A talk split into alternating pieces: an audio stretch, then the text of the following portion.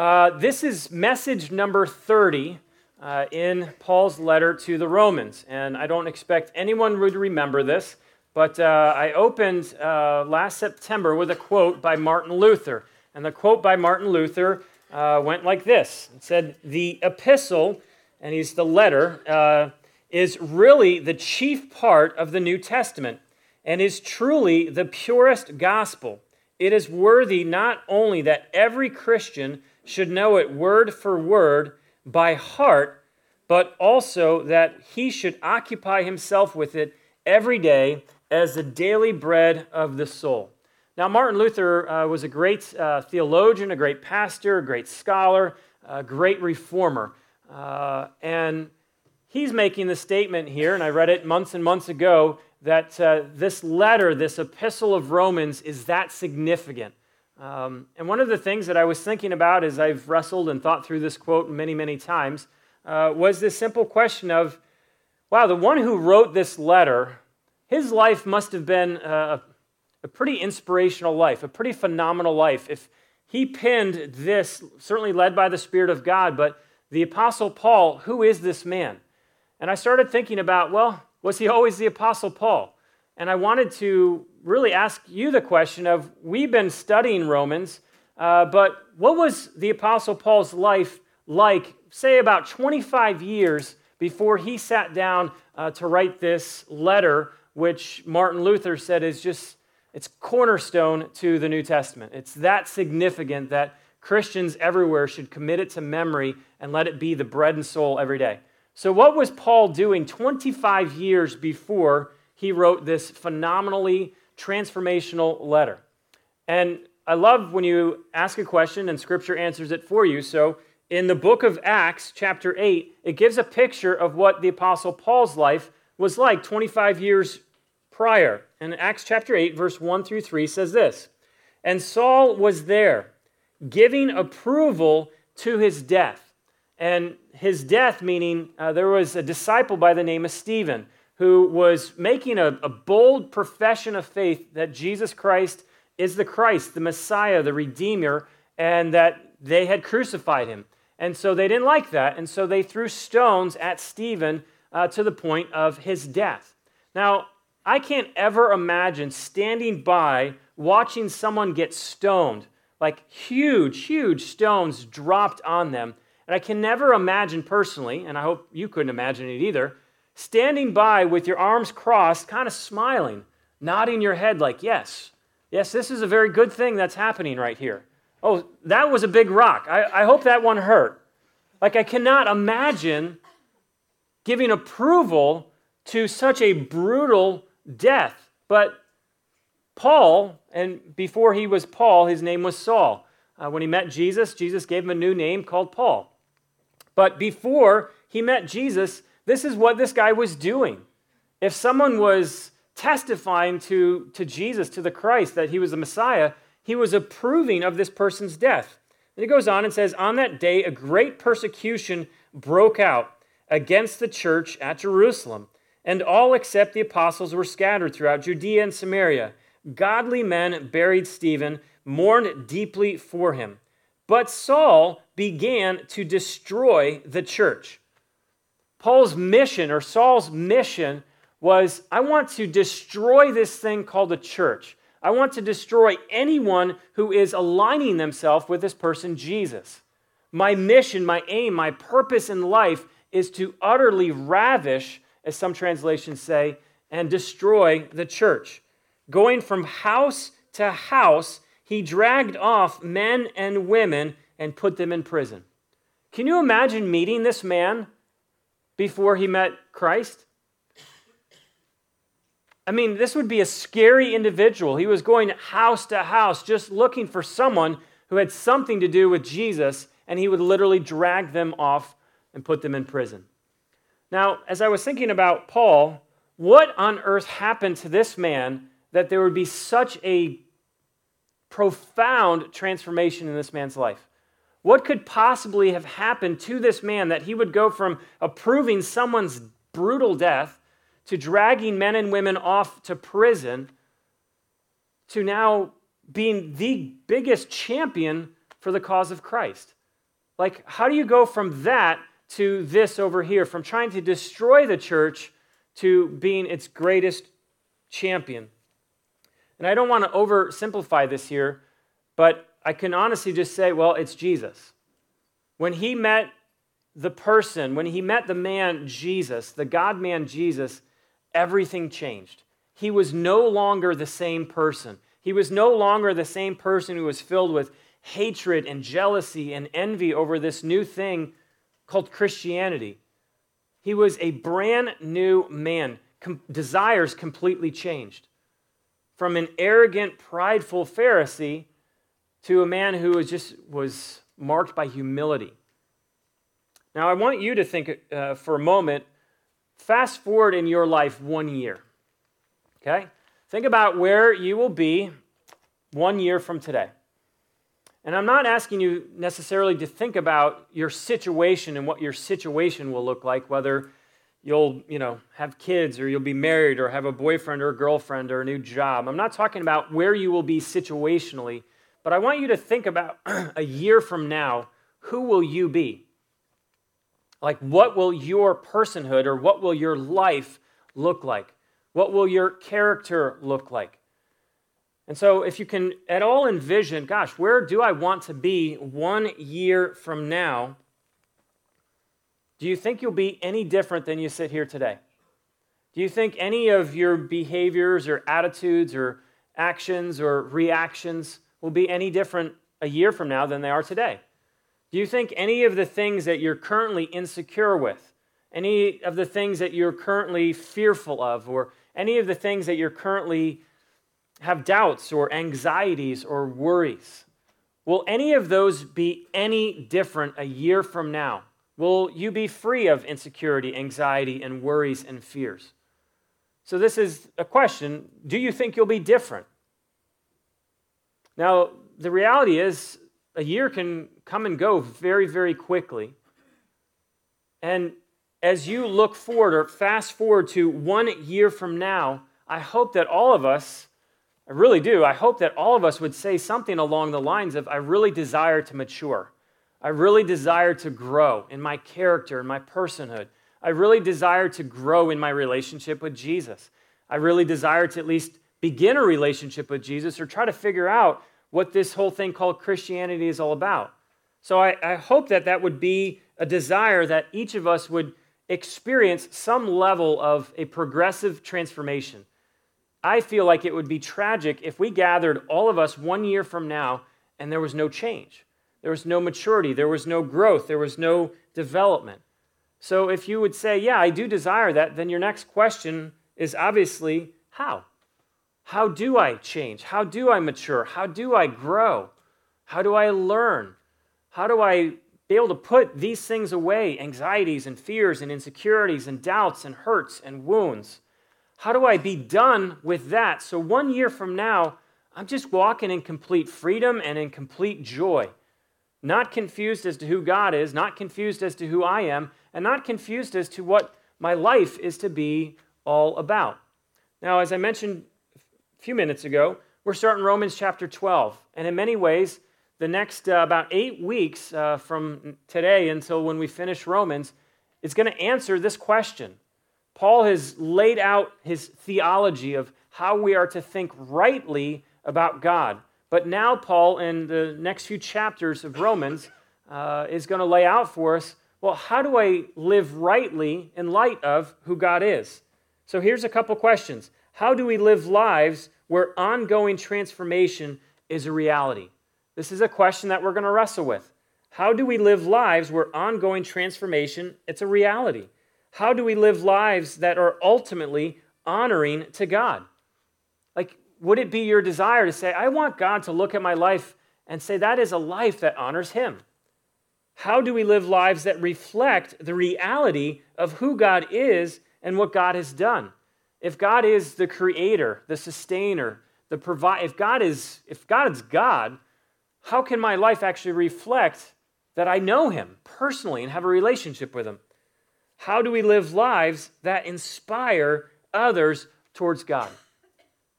Wouldn't it be an amazing thing that someone could just observe you and say, I, I want to know God? just by hanging out with you for an hour and hearing how you talk. I've, I've been encouraged, I've been motivated, I've been inspired to know this God that you know. Now, all good questions, and all these questions we're going to walk through and wrestle with over the next uh, few weeks. But anytime you ask a how question, you need to back up a little bit and say, well, why? Why are we even asking those questions? And one of the things I thought about, at least, was why didn't Paul stop at Romans 11?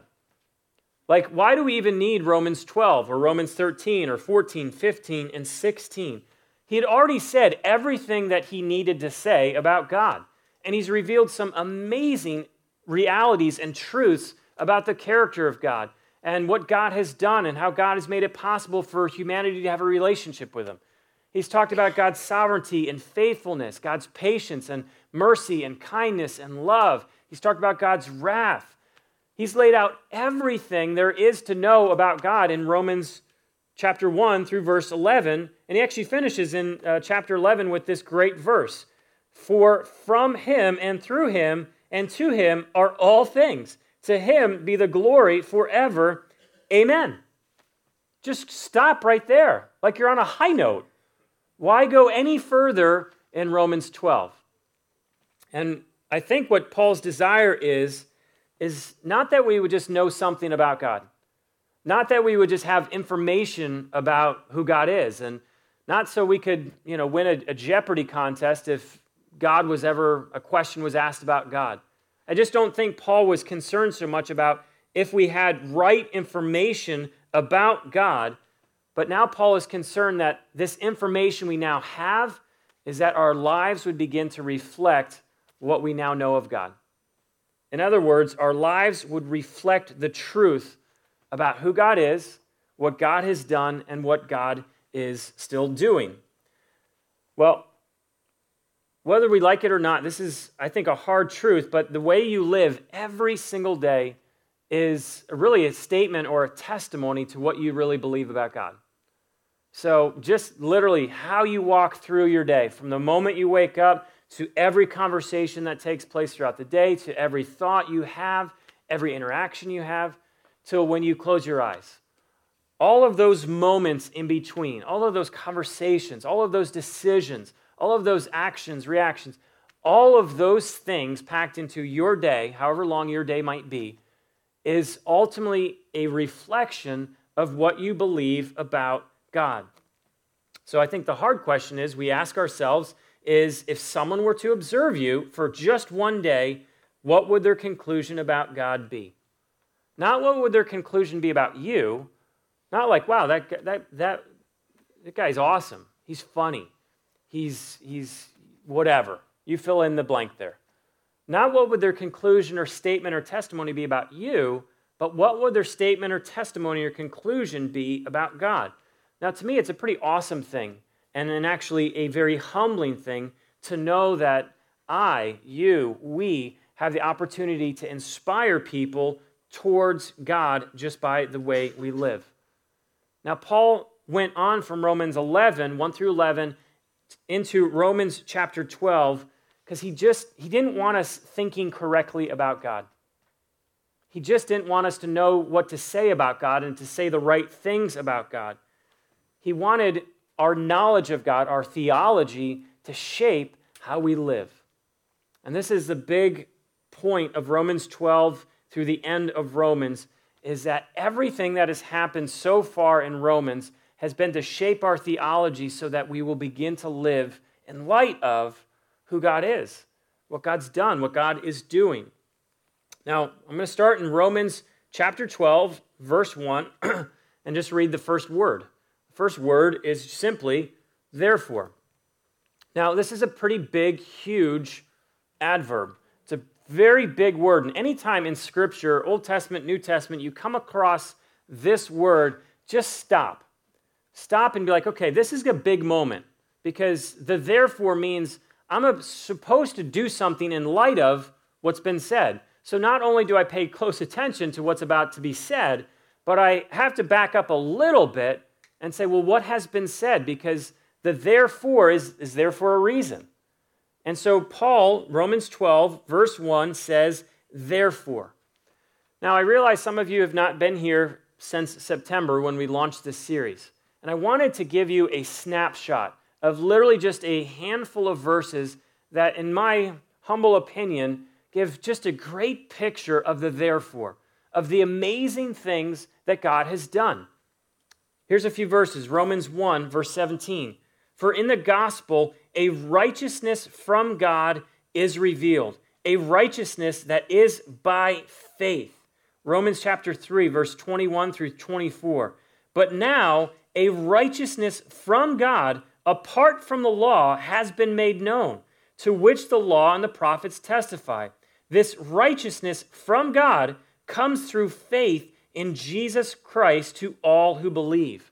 You have to understand that this is an enormous statement for those who believe that they had to figure out how to be righteous on their own by works and observing rules and traditions.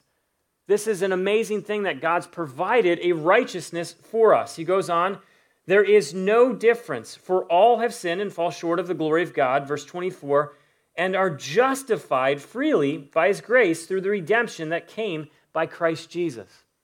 What an incredibly freeing verse that we are justified, declared righteous, made right with God because of faith in Christ. Romans 5 1. Therefore, since we've been justified or made right with God, declared righteous, through faith, we have peace with God through our Lord Jesus.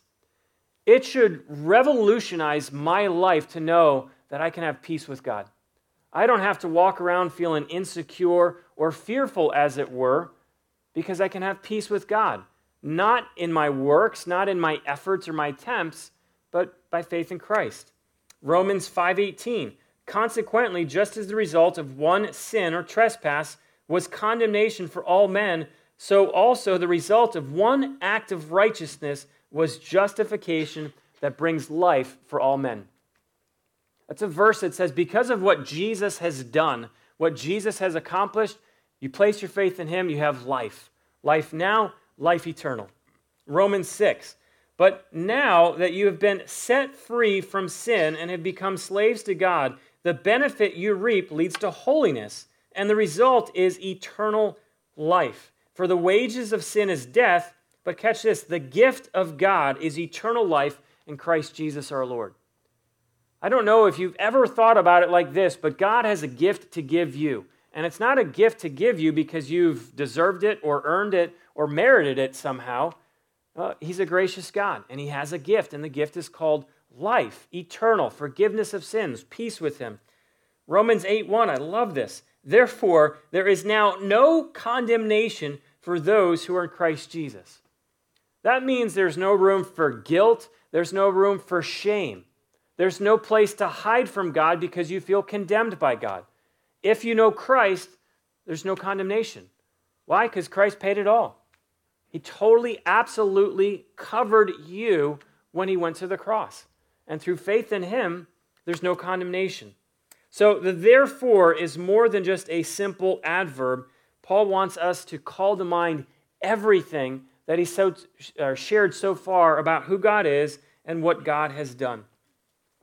Just pause for a second here, because I don't know how often in life we just pause to take a timeout, as it were. We give other people timeouts, but not ourselves. I just want you to reflect how amazing has God been to you?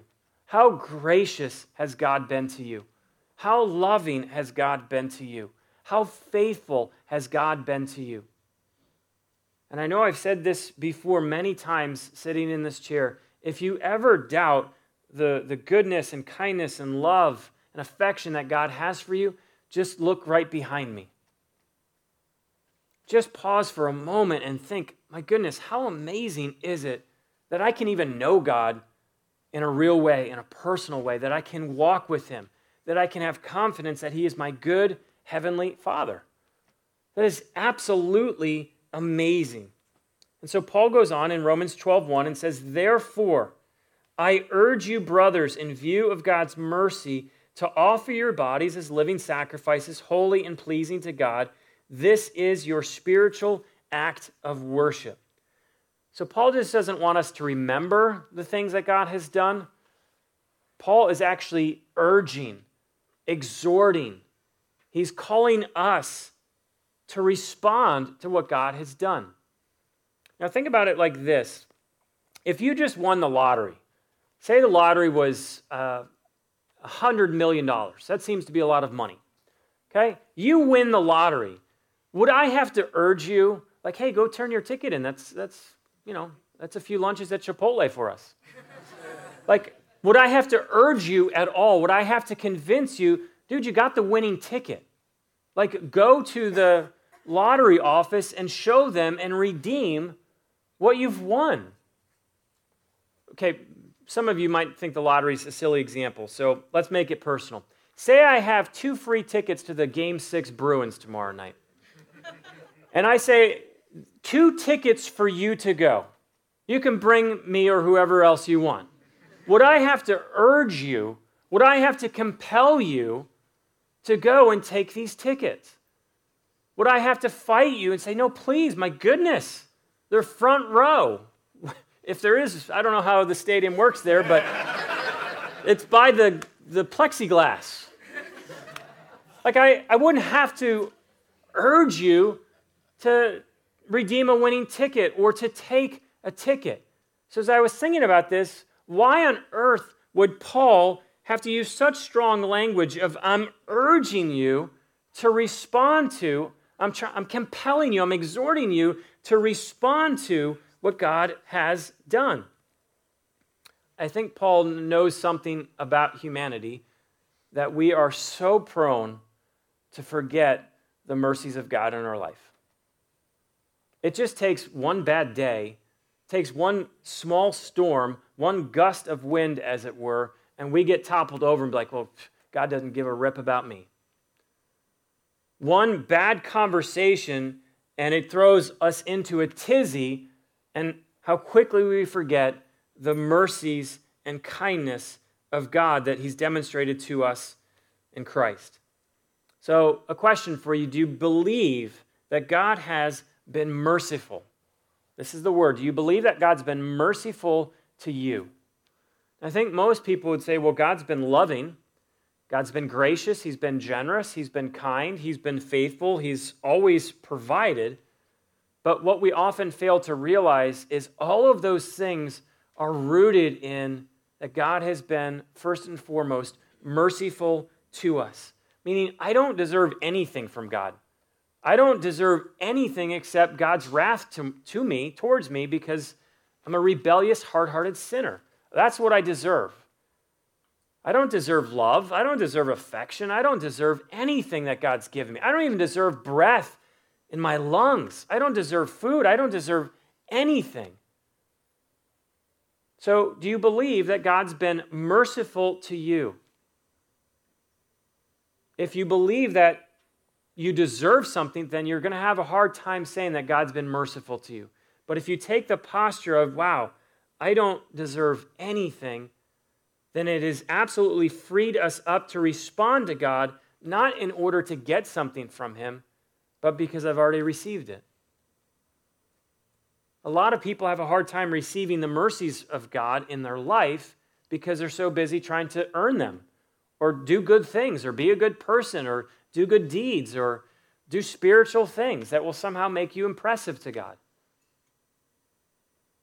We don't deserve anything, but God, yet, in His mercy towards us, has given us all things. And I literally mean all things. He's given us life and life eternal. And I just love that when I finally start to understand wow, God has just been merciful, I can receive that. I don't have to do things trying to get God to do something for me because He's already been merciful to me. So, in view of God's mercy to me, how would you respond to God? If God has been merciful to you, which He has to all of us, well, how do you respond to that? What should your life lived look like in light of God's incredible mercy to you? By the way, this is huge. How you answer this one question will begin to shape how you live life with God. How you respond to the mercy of God in your life, how you answer that will shape how you live your life with God, how you understand yourself, how you understand the world around you. Well, according to Paul, the appropriate response to the mercies of God is that we would offer ourselves or we would present ourselves to God as a living sacrifice. He uses the word bodies, but the language here would say he's bodies means all of you. That we would present all of me, I would offer all of me to all of God. Now, I know in our culture, kind of the idea of sacrifice is a little bit uh, lost on us. If you were living in the first century times, they would totally get the sacrificial system. Now, I think when we hear the word sacrifice, we think of something, man, I have to sacrifice for God. I've got to give this up. He's going to take away from me the thing that I love the most, and I can't do that anymore. And that's just a bummer, and that's just the way God works. He takes away everything that I enjoy, everything that I love, and here you go, God, uh, as if He's like a cosmic wet blanket. That is not what a living sacrifice to the mercies of God looks like. So it's not necessarily we are losing something, it's more that we are expressing something. So when you hear this word of in Romans 12, uh, where it says, in view of God's mercy, offer yourselves, your bodies, as living sacrifices. Please see that as not that you're giving something up, but that you are expressing something to God because of what He's done. And you do so with this this joy with this deep level of gratitude. Now, practically speaking, what does it look like to offer ourselves to God as living sacrifices? And I think the first thing that we need to know is it's complete, it's absolute, it's, it's total. If you're a fan of hymns, then you'll probably know the, the great hymn called the, the Wondrous Cross. Isaac Watts wrote it. And there's this great line in this song that really is a great picture of what it means to offer ourselves completely, totally, wholly to God. He says, Love so amazing, so divine, demands my soul, my life, my all.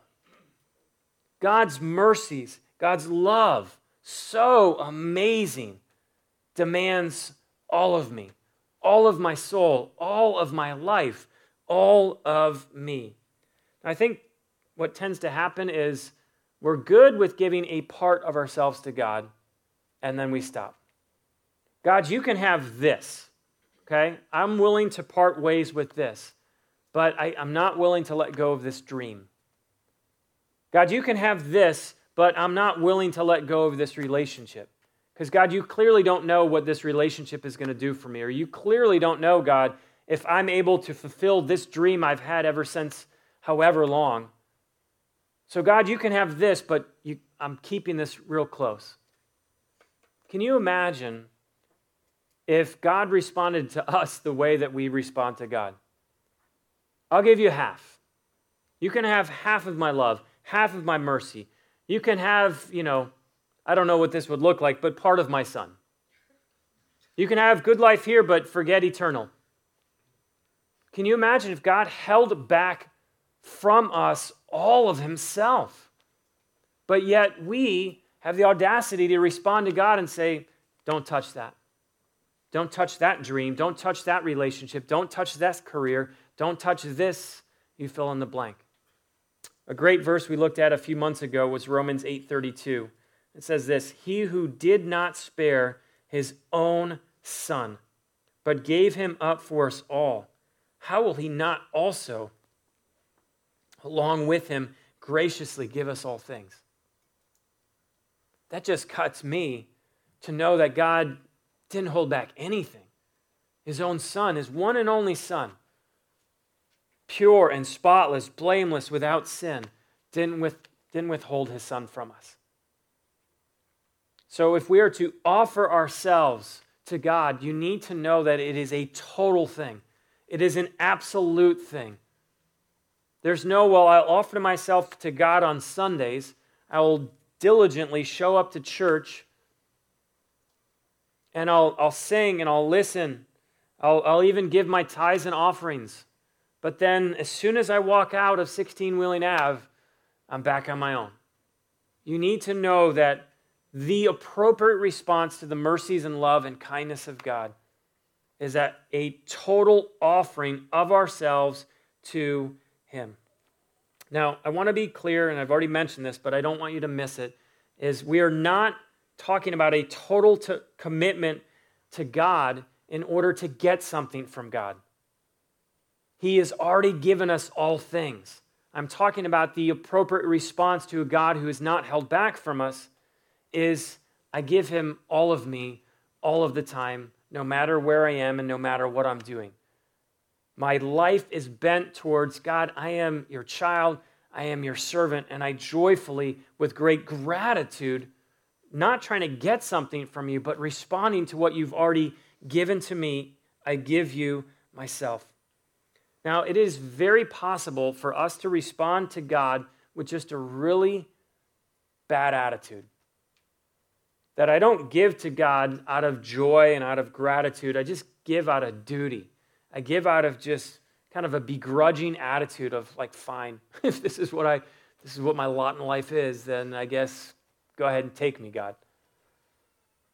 There's got to be something in us that when we consider and sit with the mercies of God that has been demonstrated to us, we come to Him joyfully. Do you know that Christ went to the cross joyfully? Do you know that He endured separation from God the Father as He took on the sin of the world on His shoulders? Do you know that He did it joyfully, knowing the impact that that was going to have on you and me? Hebrews says this let us fix our eyes on Jesus, the author, perfecter of our faith, who for the joy, who for the joy set before him endured the cross, scorning its shame, sat down at the right hand of the throne of God. It's amazing to me that Jesus did the cross with joy. Anyone ever give you a gift, and you know as they gave it to you, they just had a, a terrible attitude. They just gave it to you because you gave them a gift. They just gave it to you because, you know, they were supposed to. And they kind of gave it to you and they're like, here, I don't really want to give this to you, but fine, take it. And you could see that in their eyes. You could see that in just their demeanor. Does that ever happen to you?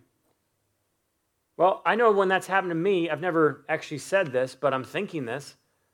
Keep your gift. I don't want it. What do I want with your gift? Keep it for yourself. Like, if you're not going to give it out of a sense of just joy and gratitude and gratefulness or celebration for whatever the, the event might be, just keep it. And I have a feeling that we do approach God with this attitude of we're not coming to God with great joy and delight. We're coming just kicking our feet.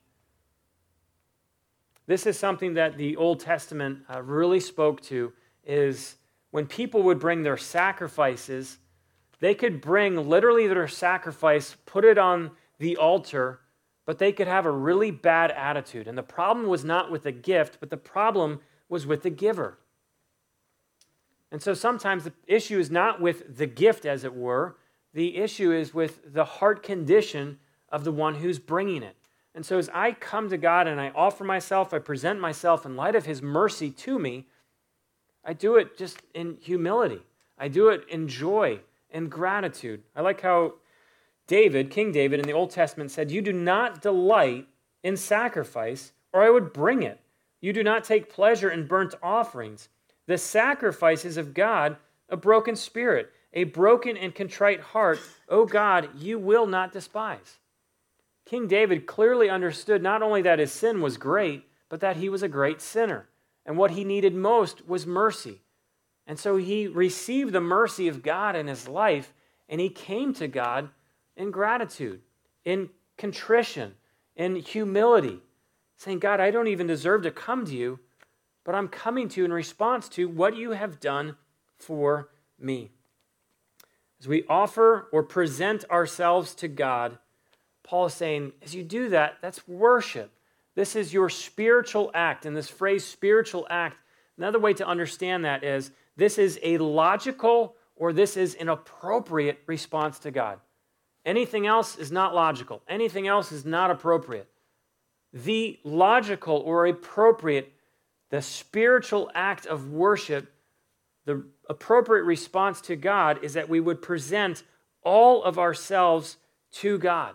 All of ourselves. God, I'm yours. So thankful for what you have done for me. Now, practically speaking, what does a life offered to God at all times and all places, what does it look like? Okay? It is not a life of conformity, it's a life of progressive transformation. And this is what Paul teaches in the last verse we'll cover, Romans chapter 12, verse 2. Do not conform any longer to the pattern of this world, but be transformed by the renewing of your mind. Then you will be able to test and approve what God's will is his good, pleasing, and perfect will.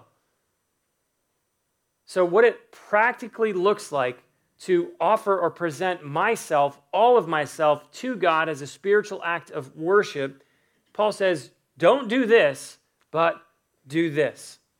So, a life offered to God is a life that looks pretty different. Okay, so I think an obvious question would be for those of you who know the mercies of God, for those of you who are Christians, for those of you who get the cross, who get the mercies of God, what about you sets you apart? What about you and how you live and how you think and how you act, how you behave, how you treat others, how you think of yourself? Like, what is different about you? What sets you apart? Because he says in Romans 12, 2, do not conform any longer to the pattern of this world. And if you're confused as to the, what the pattern of the world is, well, the pattern of the world is really self worship. The pattern of the world, as it were, it's a life marked by self worship, meaning what matters most is my happiness. What matters most is my comfort. What matters most is my convenience, my pleasure, my needs. What matters most is me. That's the pattern of this world. And unfortunately, if you live a life where you are conforming to the world around you, do you know what the first thing to go is? Your character. If you are a person who conforms to the world, its standards, its values, if you conform to that which is around you, the first thing that will go from you is your character. Because conforming is all about compromising. You know what God's standard is, but ah, it's so much easier if I just do this. I see this honestly a lot in relationships. I know we're not supposed to live together and physically be together until we get married, but it's just so much easier if we could just be together. We'll save on rent, we'll kind of learn each other. Well, yeah, that's that's the standard of the world. But God's standard is higher. And so when we conform to what the world says, what the values of the world are, the first thing that will go from you is your character. And you no longer reflect Christ, you're just a reflection of the world around you. I like how Spurgeon said it. He said, Character is always lost when a high ideal is sacrificed on the altar of conformity and popularity. I just want to fit in. If that is your I, if that's if that's you, if that's what you say, that you just want to fit in. I just want people to think highly of me. I just want to be liked. Well, you might be liked, but you'll have little character. You might fit in, but you'll have no character that reflects the person of Christ. So, again, what looks different about you? If a life offered to God, presented to God, all of me to all of God, it has to start with I'm not conforming to the pattern of this world. I'm conforming to Christ, to His standards, His priorities, His values. And I think just to be clear, uh, there's been, I think, in Christian circles over the last many, many years, when people think about conformity, they're like, well, okay, then I just won't, I won't drink beer, or I, at least I'll stop at one or two, or I won't watch this movie, or I won't listen to this type of music. So we cut external things from our lives because we think conforming is, well, I just will escape the things of the world and I just won't do that. Or there people have gone as far as to say, well, I need to in order not to conform, I just literally need to move away from the world and, and create my own little commune. That's not what God is interested in. He's talking about an internal transformation, an internal renewing. And as Paul says in Romans 12, uh, do not conform any longer to the pattern of this world, but be transformed by the renewing of your mind. So, another question for you What are you feeding your mind with? We might not like this, but whatever you are feeding your mind with, going to show up in how you live. So, this, it does matter what you watch. It does matter what you think about. It does matter what you dwell on. It does matter what you listen to. All of these things are shaping and forming us. So it's a question of what is your mind feeding on right now? And because Paul says, don't conform, but be transformed by the renewing of your mind. I can attest that there is a direct correlation in my life when I'm neglecting God's word to what my spiritual formation and transformation looks like. When I am allowing in my mind just anything and everything, I'm I just look like people around me. But when I am filling my mind and bending my mind around God's word, you know what happens to me? I start walking in the ways of God. I start understanding the will of God, and I start growing in being a godly man. I can honestly tell you when I am, have had seasons of not being in God's word, where God's word is shaping and forming my mind, man, I am a mess of a man. I'm confused about who I am. I'm confused about who God is. I'm confused about what God's doing. Why? Because I've got so many other things filling my mind. And whatever is filling my mind is going to show up in the way that I live my life. So this is not just you got to read your Bible once a day. This is no, God has given us His Word so that His Word would renew life in us, so that we would understand God, His ways, His purposes, His will, and we would grow in godliness, in Christ likeness. I will make you a promise. If you never pick up God's Word, you will not look like Christ. It is impossible to grow in Christ likeness void of God's word being formed in you. Why? Because you don't know what Christ looks like. You don't know how to think godly thoughts because you're not filling your mind, your heart with God's word. God's word is such a gift, it's not a burden. I find it interesting when I ask people, man, just how's your time with God in Scripture? Man, you, Michael, you don't get it. I'm so busy. You're a pastor and you can just sit around and and pray 16 hours a day and then, and then read eight hours a day. And I'm like, yes, that's exactly what my life looks like. But you ask simple questions. Well, how much TV have you watched today? How much time you spent on Facebook? Hmm, let me do the math. I'm not a good math guy, but that was three hours. You're going to tell me that you can, and I'm not making a statement against Facebook or the internet or, you know, movies and TVs, but I am saying all of us have time to allow God's word to shape and form us. It's just a question of will it actually be a priority for you? That's it's not an issue of time. It's an issue of value. It's an issue of priority. Before I start my day by getting on the internet and checking how many people like something or didn't like something, maybe we should start our day by just checking God, what do you have to say to me today about you? God, what do you have to say to me today about me? God, what do you have to say to me today about the situation or the circumstance that I find myself in. Bless you. I mean, a lot of people who say they want to see change in their life, genuine transformation, but they seek transformation through changing a few details of their external circumstances.